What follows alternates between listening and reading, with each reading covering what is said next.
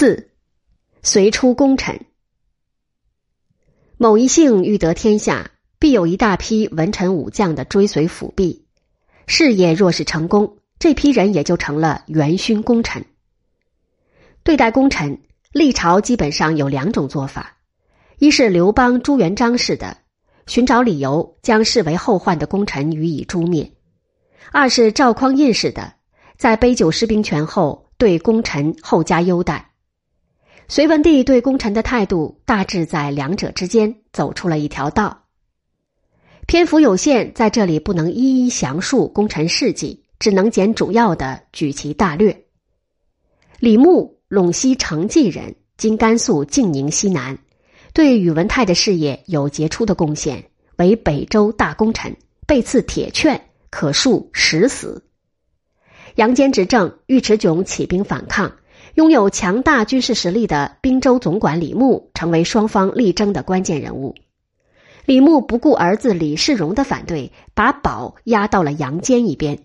他扣押了尉迟迥的使者，派人去觐见杨坚，并赠送了熨斗及十三环金带，其寓意分别为熨平天下与夺取天下。接着，李牧公开亮出旗帜。将尉迟迥之子尉迟宜秦送杨坚，对尉迟迥采取了一系列的军事行动，在献密表给杨坚，明确表示支持他的政治作为，进行劝进。杨坚在走上皇位前，为表示尊敬和感激，对进京的李牧说：“如此做是听从了他的劝告。”李牧得到优礼，晋为太师，满门为官，赦免白死。杨坚给了李牧朝廷中最大的荣耀。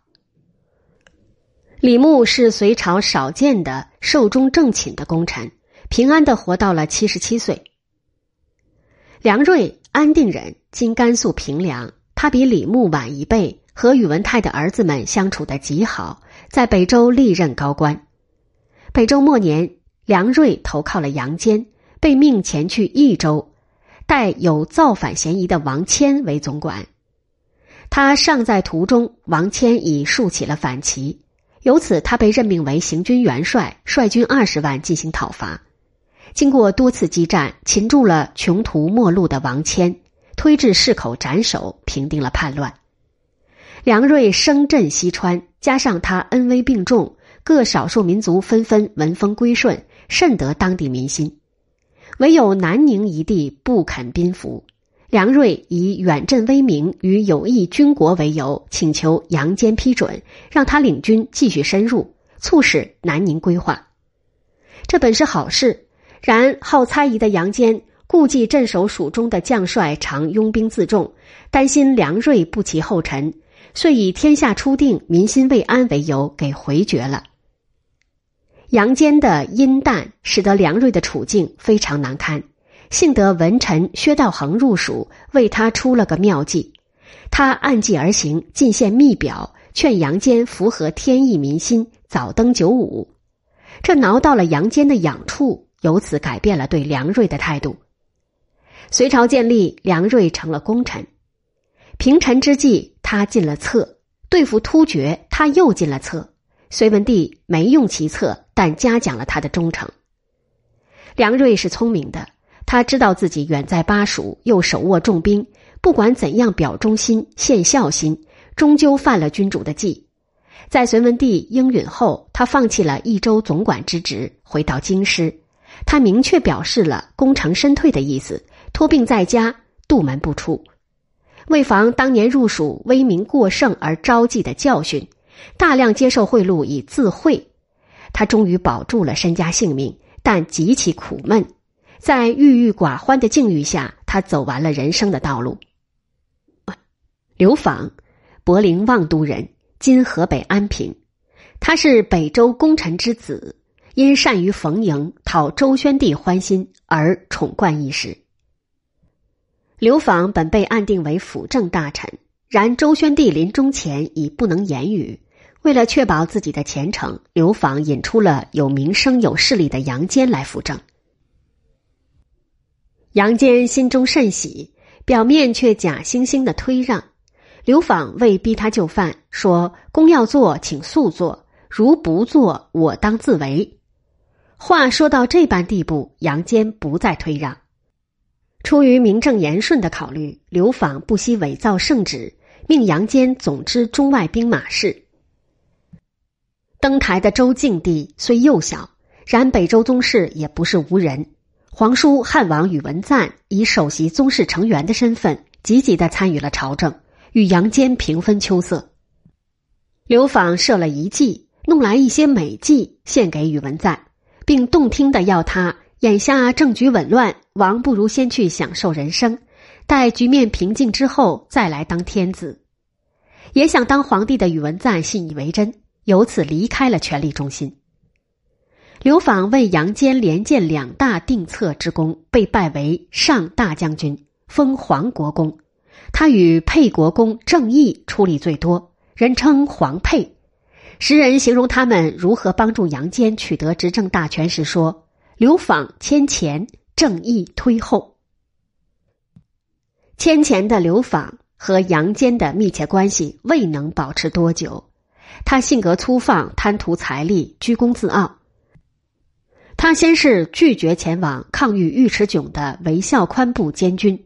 后王谦、司马萧南相继举兵，他不与杨坚分忧，却游玩纵酒，耽误了大量的要事。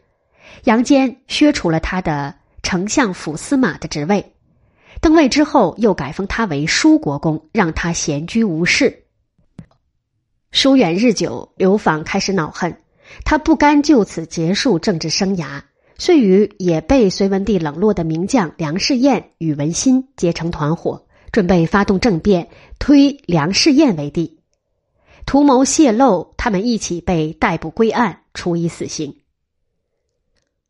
郑义，荥阳开封人，他凭着与周宣帝早年的特殊交情，被封沛国公，获得特地为他所设的上大夫一职。郑义和杨坚有同窗之谊，从相貌到地位，他一直看好杨坚。由是倾心相结，杨坚为周宣帝所忌，他极力安慰杨坚，并为杨坚谋得南征陈朝的最高军事长官。周宣帝病危，他和刘访密谋，引杨坚为辅政大臣。杨坚辅政遭到忠于北周皇室的御正中大夫颜之仪的反对，颜之仪连接宦官，准备推大将军宇文仲执政。闻讯的郑义先下手为强，带兵直入内宫，拘捕了一系列参与密谋的人员，为杨坚扫清了政治障碍。郑义获得的报酬是数十死，先后出任相府长史、天官都府司会、总理六府之事。他是杨坚最亲密的心腹，可随便出入杨坚的卧室，杨坚对他言听计从。然郑义为人轻浮。长于计谋而缺乏脚踏实地的精神，无心处理公务，而忙着贪赃受贿。杨坚逐渐产生厌恶之感，对他开始疏远，暗地关照官员，遇事不要向他禀报。郑义明白自己的处境后，急忙向杨坚请罪，稍稍改善了彼此的关系。与刘访一样，在杨坚走上皇位后，郑义的状况是外荣内疏。他请道士为他设坛祈福，被人告发，受到了谴责。他不孝，与母亲别居。隋文帝削了他的职，并数落他不再有良谋奇策，一味卖官鬻爵。